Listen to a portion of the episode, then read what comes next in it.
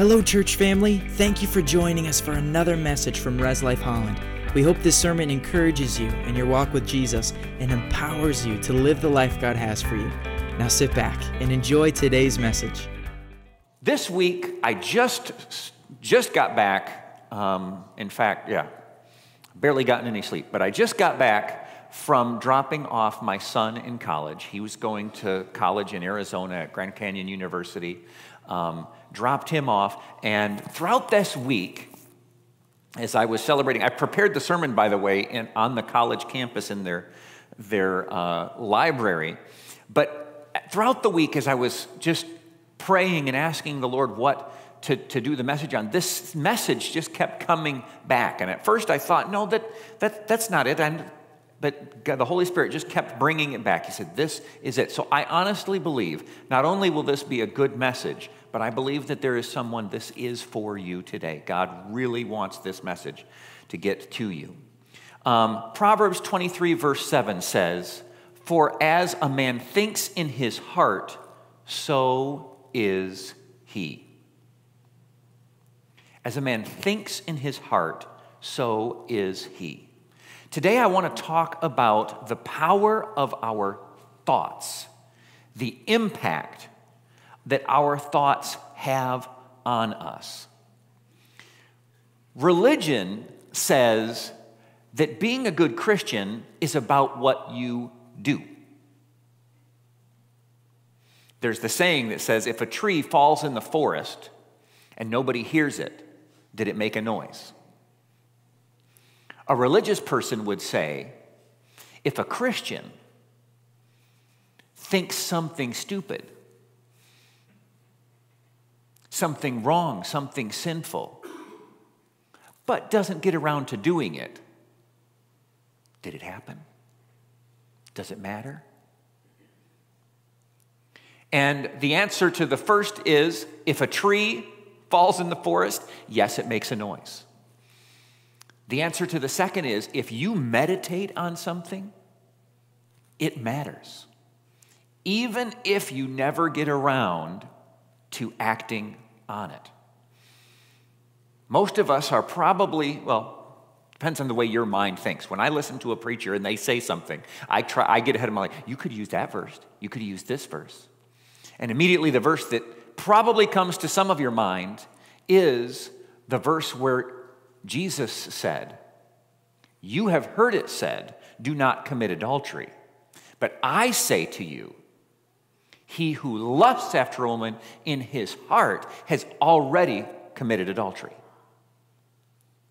See, the Pharisees thought that it's all about appearance. It's all about appearance. It's what I do and, and people see. It's what people see that matters. And Jesus said, You've heard it said that you need to be careful what you do. I'm telling you, you need to be careful what you think on. Matthew 15, 7, 9 says, You hypocrites. Isaiah was right when he prophesied about you. This is speaking to the Pharisees. Says, These people honor me with their lips, but their hearts are far from me. They worship me in vain. Their teachings are merely human rules. As Christians, we need to avoid a life that is just about human rules. Oh, I can do that, I can't do that. I will do that, I won't do that. I, I as I said, I spent the week uh, we went down and dropped my son off at college, helped him get set up there. We had a few adventures. We went rock climbing. We did some cliff jumping. We did a, some shopping, which to me is less of an adventure, but maybe some of you, that, that would have been your highlight of your trip. And I'm in a strange city. Some of the areas that we drove through were pretty questionable. And drove by some people were obviously out there looking for clientele, propositioning themselves. And I saw that and I thought, how is that even appealing? At first glance, when it just you're surprised. You pull up to a stoplight, you're not paying any attention, and all of a sudden it's like, whoa! But then I realized it doesn't happen in that moment. It starts in the mind ahead of time.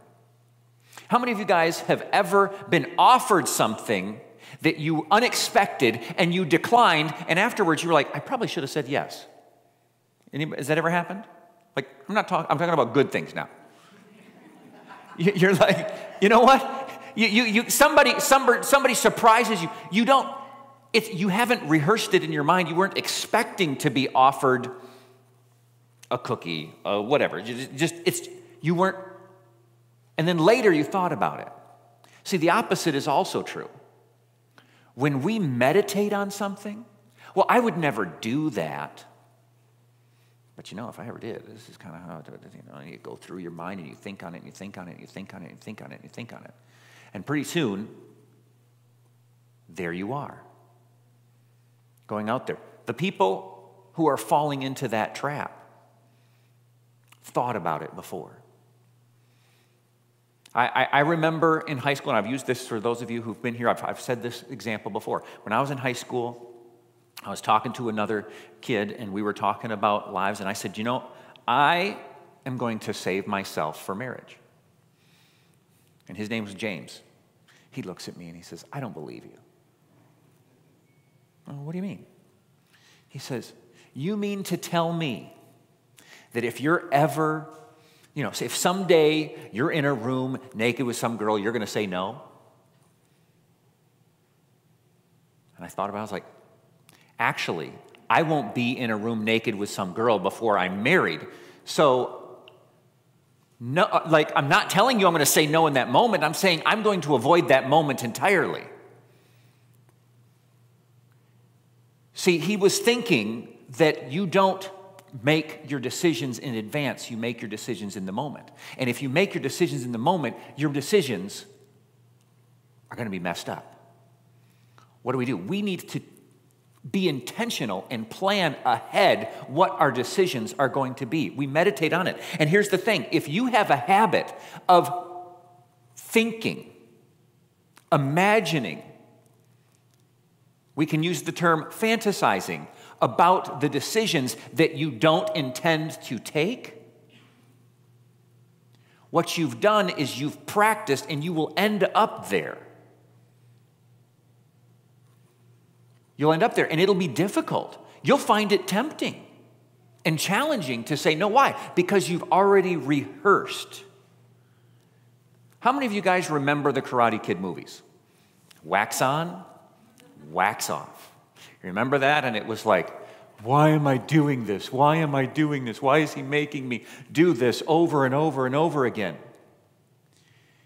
And then, you know, after he has him for hours and hours putting wax on and wax off of his car, then he comes up and he, he shows him that when he throws a punch, if he goes like that, it blocks the punch.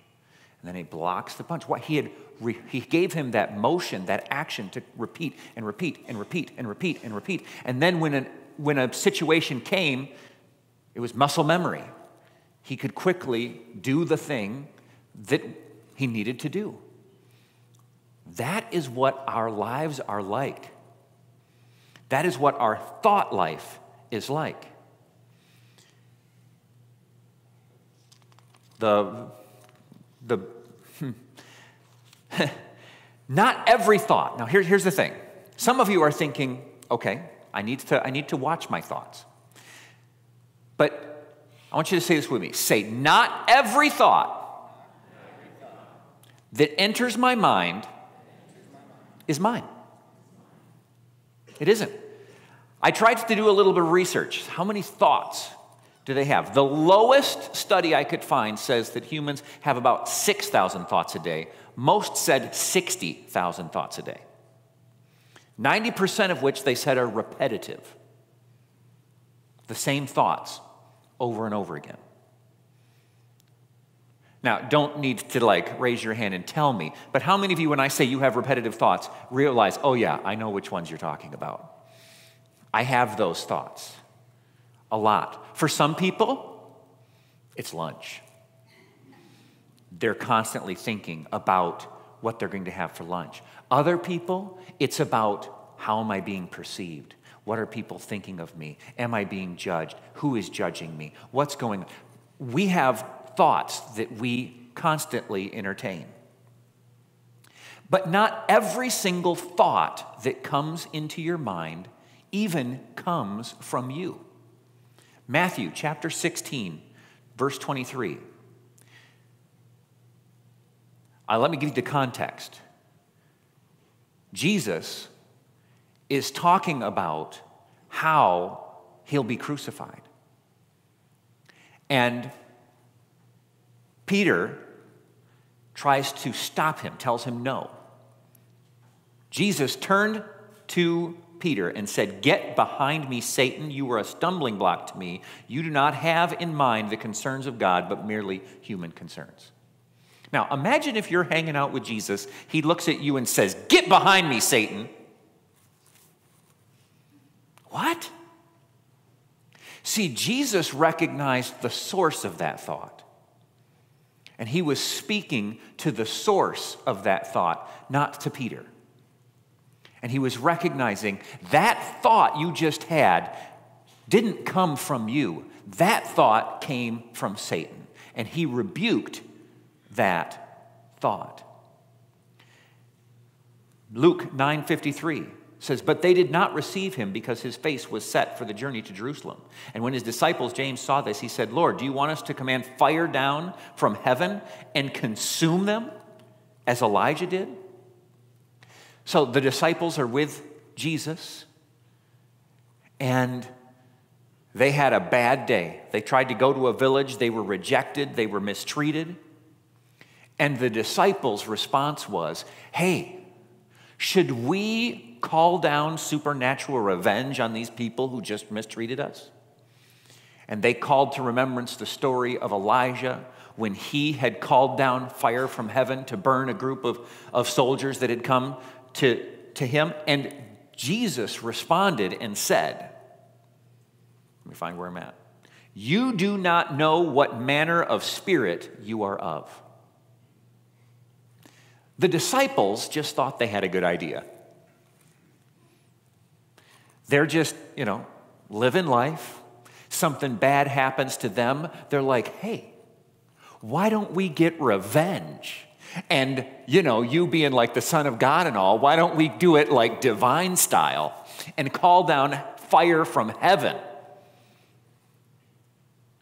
And Jesus' response is, You don't even realize what spirit planted that thought.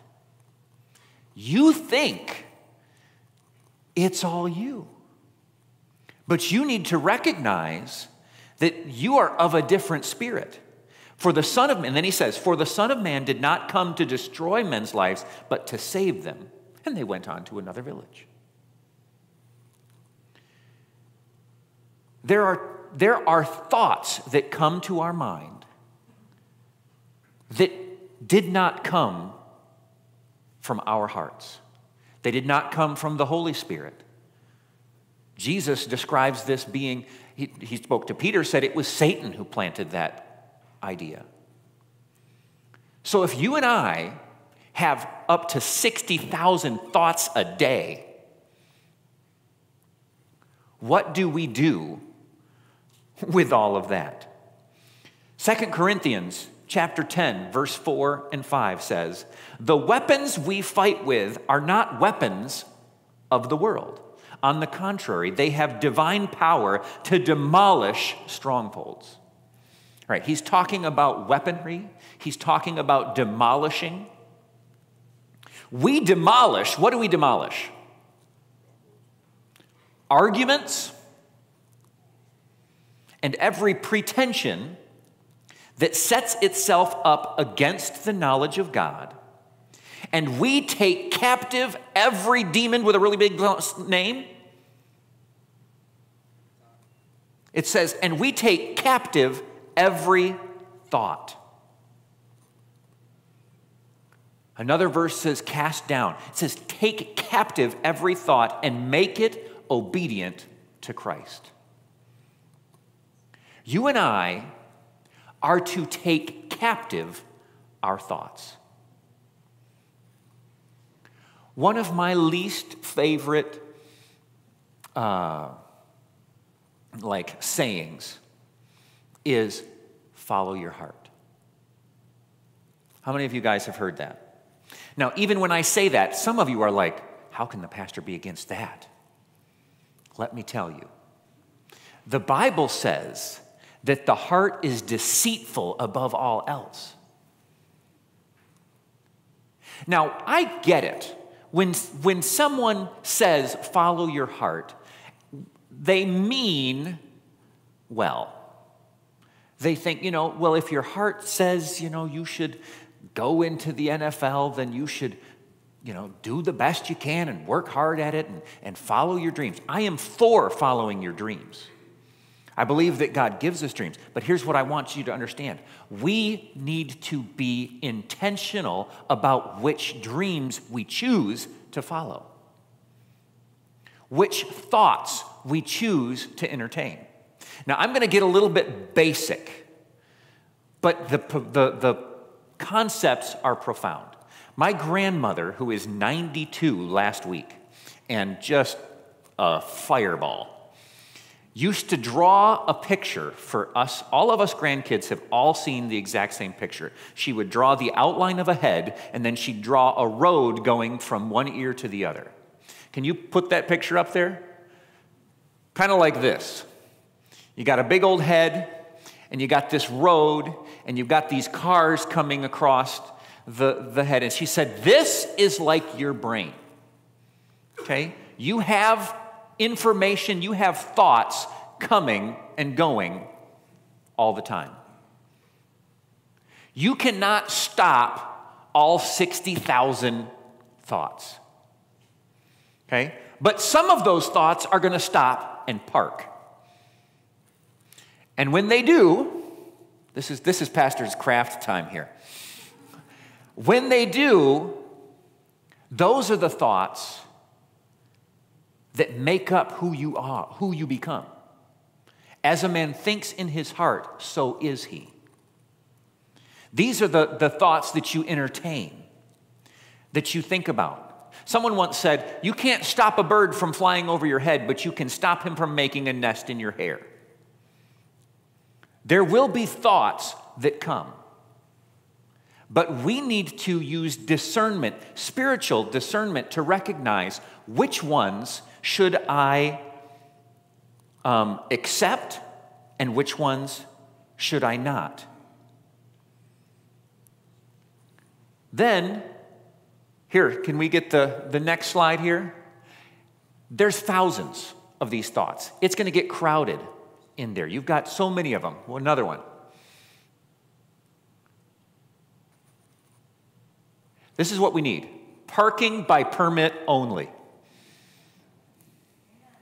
You and I need to be intentional about what we choose to allow in. We determine what is it that I will let into my mind and what won't I. The Bible says, let's go back to 2 Corinthians 10:4. It says the weapons that we fight with are not the weapons of the world. On the contrary, they have divine power to demolish strongholds. We demolish arguments and every pretense that sets itself up against the knowledge of God. When a thought is contrary to the knowledge of God. Think about what Jesus said to the disciples. They said, Hey, should we take revenge? And he says, No, because the Son of Man has come to help, not to destroy. He says, Take your idea, compare it against what you know about God's character and plan, and then throw it out when it doesn't coincide. We will have that thought. You, you have thought, I have done, I have, if I stood up here and told you all the dumb thoughts that I have had, you'd be like, that's our pastor? Our pastor can have those thoughts? Yeah, those, those thoughts come. But I've learned to reject them, send them packing. I don't need a raise of hands. I already know all of you have dumb thoughts. They come. We, We have our own dumb thoughts, but then the enemy, as we see, comes and he'll try to sneak in extra dumb thoughts. Thoughts, the Bible says, that are contrary to the Word of God, contrary to the character of God, that set itself up against the knowledge of God. I need to have knowledge of God so that I can compare it against what's coming through. Otherwise, everything looks okay. Well, sounds good. Gonna be fun. I'll take it. Sounds fun. I'll do it. They call it hedonism. When if it, it feels good, do it. But how many of you realize that not everything that feels good is good? Not everything that sounds good brings about a positive results. What thoughts do we need to intentionally cast out?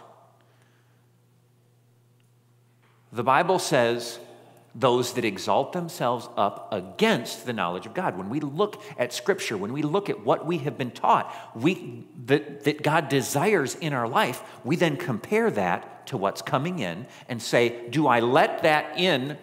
Does it get a parking spot, or do I just send it on through? Ephesians 4 27 and 29 says, And do not give the devil a foothold. If we're thinking of our picture there, my grandma's example that she gave me as a little kid, I would say, don't give him a parking spot. Anyone who has been stealing must steal no longer, but must work, doing something useful with their hands that they may have something to share with those in need. Right? The verse before this says, don't get bitter and give the, the, the devil a foothold. Don't let wrongs replay in your head over and over and over again. Listen, you and I decide what to think. For some of you, it's like, yeah, I've been doing that all my whole life. I choose what to think on. Some of you are like, are you kidding me? I just have these thoughts and they just consume my mind. And I just, that's life, isn't it? Don't you just have thoughts? If that's you, this is the message. that You're the one that God wanted this for. You don't have to think whatever comes to your mind. And that might take you by surprise, and it may take a little bit of getting used to, but you have the right to reject thoughts. If you were done wrong by someone, you don't have to think about it over and over and over again.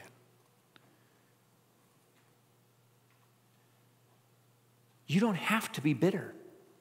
You don't have to, to bring that back up over and over again. You can send that thought off. The Bible says, cast all your fears and anxieties on Him because He cares for you. What does the picture of casting your anxiety? What is? An anxiety is a thought. When the Bible says cast all your cares on Him, it is, it is literally putting us in the, the driver's seat of our thought process and saying, be selective, cast these, store up these. Cast these out store these up angry thoughts, anxious thoughts, sinful thoughts. You don't have to just think on it because it came into your head. You can be intentional. Luke 6:45 says, "A good man brings forth good out of the good stored up in his heart, and an evil man brings evil things out of the evil stored up in his heart, for the mouth speaks what the heart is full of.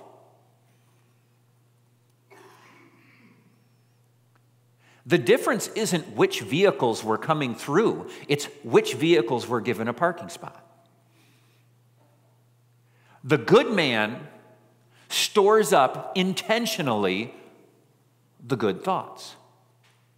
The bad man, the Bible says, I mean, it sounds awfully simple. It's like we're in kindergarten good man, bad man. But it says, an evil man out of the evil stored up in his heart behaves in an evil way. Philippians 4 8 says, Finally, brothers and sisters, whatever is true, whatever is noble, whatever is right, whatever is pure, whatever is lovely, whatever is admirable, if anything is excellent or praiseworthy, think on these things. Too many people just hope. Wake up in the morning, I wonder what kind of day I'm going to have. I guess we'll find out. And if they stub their toe in the first 10 minutes, the whole day is ruined. Why? Well, that's what happened. I guess if, if, if the first few thoughts that I have today are thoughts about something frustrating, if I get off to a bad start, then I'm going to have a bad day. Why? Because I simply let life happen to me. That's not what Scripture says about our thought life. Scripture says, you, you, brothers, choose whatever is true whatever is noble, whatever is right, whatever is pure, whatever is lovely, whatever is admirable, if anything is excellent or praiseworthy, think about these things. Now, many people get into the beginning of the verse and it says, Brothers and sisters, whatever is true, and then they skip that whole other part and they go straight to think on these things. And it's like, well, it's true that they did that to me. And it's true that they said that about me. And it's true that this happened, and it's true that that, and it's true, and it's true. And if it's true, don't I have a right to just dwell on it? Yeah, but you're not going to get a favorable result. Jesus said, Vengeance is mine, says the Lord. You know why he said that he wanted to take revenge? Because vengeance is too heavy for you and I to carry. It's not because he wanted to steal from you the privilege of taking revenge. Oh, it, you know, some of us have it pictured God's up there. No, I want all the fun. You need to forgive them and move on, and I get to make them pay. And we're over here going, no, but I want to do it. It's going to be so much fun to see the look on their face when they realize that they too have to suffer, and it was me who made them do it because they made me suffer.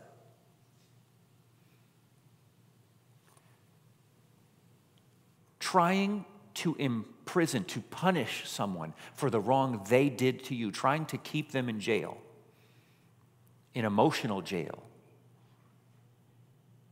trying to put those bars around them. Someone once said, if you're putting if you're holding the bars in front of them, you're also behind bars. Because you're trying to keep them trapped. And in doing so, you've trapped yourself there as the jailer. God says, let that go. Let me take care of that. It's not just true there are tons of true things that are not worth your time. They're just not. The Bible says that they need to be true, but it also says they should be noble, right, pure, lovely, admirable, excellent, and praiseworthy. If that's your list, then you're not going to be spending much time thinking about how you've been done wrong. There's, there's a term called confirmation bias, which means when new information comes, you interpret it based on your previously held position. So, for example, if you don't like a particular sports team and you watch their games, if you consider them a lousy team, then every time they make a mistake, see, told you. Oh, here, here's, here's a really good example. If you have been told and you have chosen to believe that one gender or another are terrible drivers, okay? So, just, just for example's sake, we're going to imagine that you consider women to be a bad driver. You'll get in your car, you will pass 50 women driving. They're all doing just fine. Right? You might even pass one or two guys doing something dumb. But right before you arrive, you see one lady, you know, change lanes without a signal. And what do you think? See, ladies can't drive. Why? It's confirmation bias. You had all kinds of information to the contrary, didn't even register with you. But as soon as you saw something that confirmed what you already believed, well, then, you, then it's just highlighted to you. And when something comes in, new information comes in, you find a way to apply it that confirms what you've already believed. If someone you know, had never, some, someone had never seen drivers before, came here from the past, back when it was just horses. You stuck them in the car. If you drove them out and they had, for the first time, taken, they'd have looked around, they would not have come to the conclusion that you just did. They might have come to the opposite conclusion based on what you observed, but not you. Why? Because we choose. Now, I want to think about that when it comes to our friends and family. If you have taken offense, if you choose to think over and over again negatively about one of your kids, then you know what? They can do the right thing, the right thing, the right thing, and then they mess up. See, I told you he's a failure. He's always a, he's a rebel. He's never paying attention. Your, your friends at work. If you have, you know, oh, my kid, he's just clumsy. Well, no, he goes through life. He, he took 10,000 steps today. But the one time he tripped, oh, yeah, clumsy kid. Your spouse. Oh, they're just a lousy spouse. They don't care about me, they don't pay attention to me. All day long, they do 10 things right, 20 things right. And because you have chosen, you gave a parking spot to those negative thoughts about that person. Your thoughts keep repeating over and over again. And the, cho- the thoughts you choose to dwell on are those negative thoughts then you find that confirmation. Yeah, he doesn't love me. He doesn't care about me. She doesn't love me. She doesn't care about me. She's selfish. He's selfish.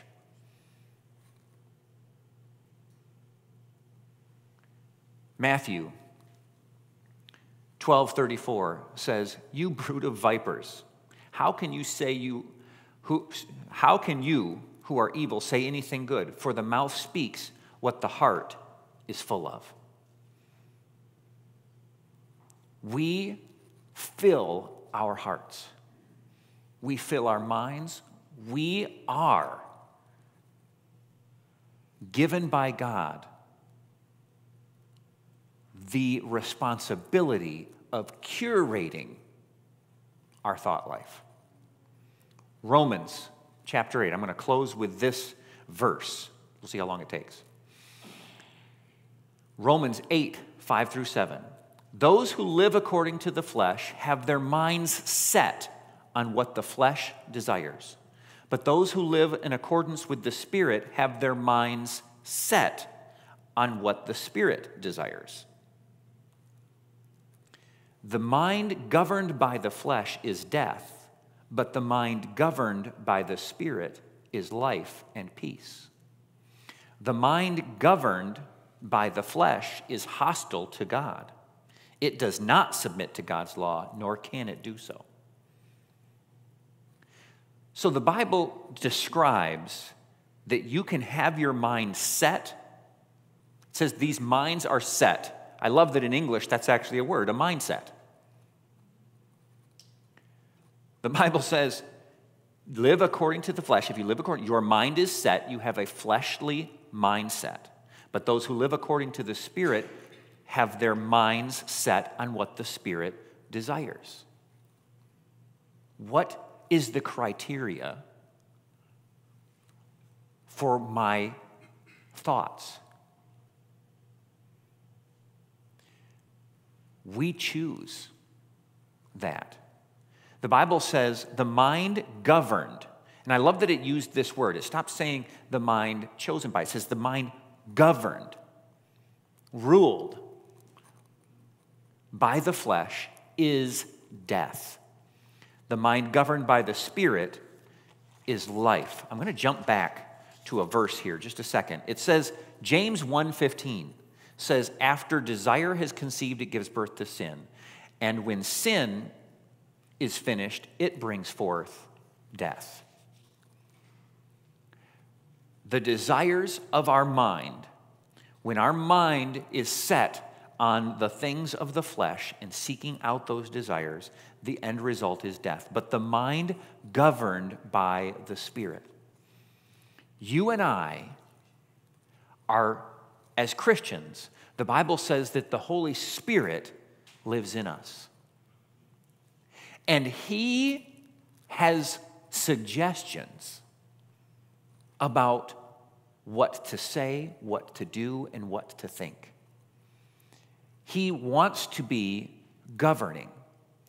The Bible says that the spirit of man is the lamp of God, that it is God's, He shines light on our path through our spirits. He will give us direction on which way to go. The mind governed by the Spirit is life. How many of you, you don't have to raise your hand because where we're going with this, but just imagine for a second. Have you ever experienced that as soon as you sit down to read your Bible, like every chore that needs done just suddenly comes to mind? Like as soon as as you start reading the word and you start getting all of a sudden, you just gotta go to the bathroom. You just went 10 minutes ago, but you just gotta go again. Like there is just this like barrage, almost like an attack, comes on you getting focused on that. Verse 7, let's read that again and then think about that. It says, The mind governed by the flesh is hostile to God. What does that mean? That means that if we have given, habitually given power to the flesh to make those, the flesh will be hostile not just over, overtake, but hostile to the things of God. When as soon as you start praising and worshiping, every thought comes in to distract. And what, what is that? That is the flesh being hostile towards the things of God. It is a real deal. It's not a coincidence. That is, that is an actual, here, here's, that is spiritual warfare. A lot of us, like, we imagine spiritual warfare to be something totally different. You know, you got to be sitting in front of somebody and casting out a demon, and the demon has to be manifesting, and there's got to be something crazy going on. No. When you sit down to read the Bible, and every chore comes to mind, every other activity comes to mind. What did the Bible say? That we wrestle not against flesh and blood, but then it says that our weapons cast down thoughts. Our mind is a battlefield, and we choose how to fight. The Holy Spirit is there to help us. Without Him, we will lose.